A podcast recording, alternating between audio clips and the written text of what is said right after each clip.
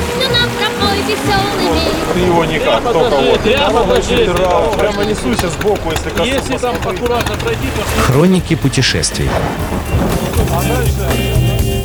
Доброго дня всем слушателям Моторадио. В эфире мотопрогулка выходного дня и я Наталья Луповникова.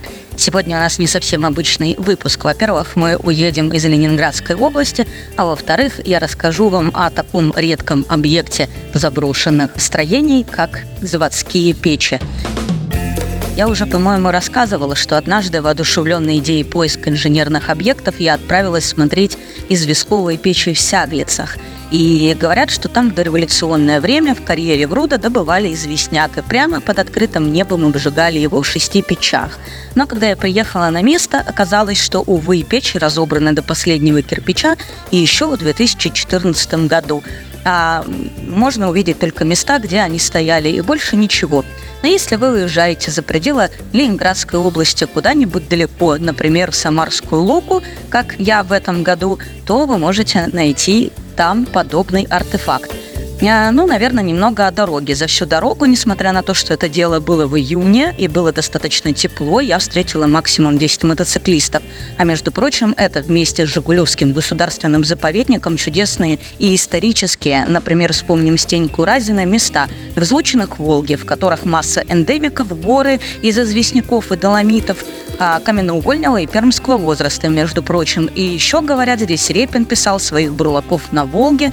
В общем, оказывается, что местный серпантин, ну, наверное, проще, но все-таки ничем не хуже Сочи.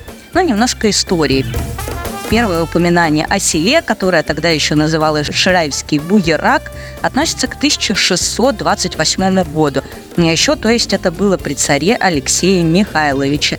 Но, конечно, богатые природные ресурсы Самарской Луки всегда привлекали внимание царей, и Петр I передал большую часть Самарской Луки своему любимцу Александру Меньшикову. А в 1767 году царица Екатерина II после путешествия по Волге подарила своим фаворитам, графам Орловым, Усольскую вотчину, и она, а, эта вотчина вскоре распространилась и на Самарскую Луку. Вернее, они включили в свои владения и Самарскую Луку тоже.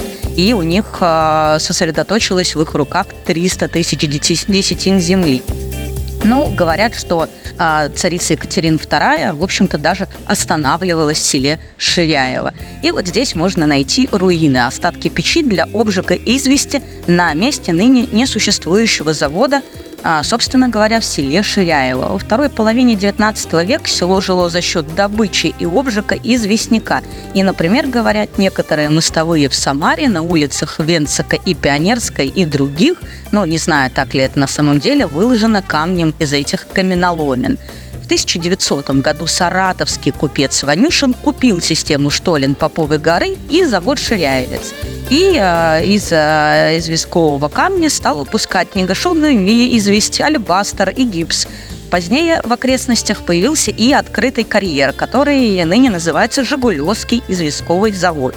Завод проработал до 1962 года, после чего предприятие было закрыто и снесено. Рядом с руинами есть камень с мемориальной плитой и краткой информацией. Вот такая вот история. Поэтому, если вам хочется посмотреть печи, и вы не можете найти их в Ленинградской области, едьте в Самарскую. А с вами была я, Наталья Луковникова. До новых встреч на Моторадио. Хроники путешествий.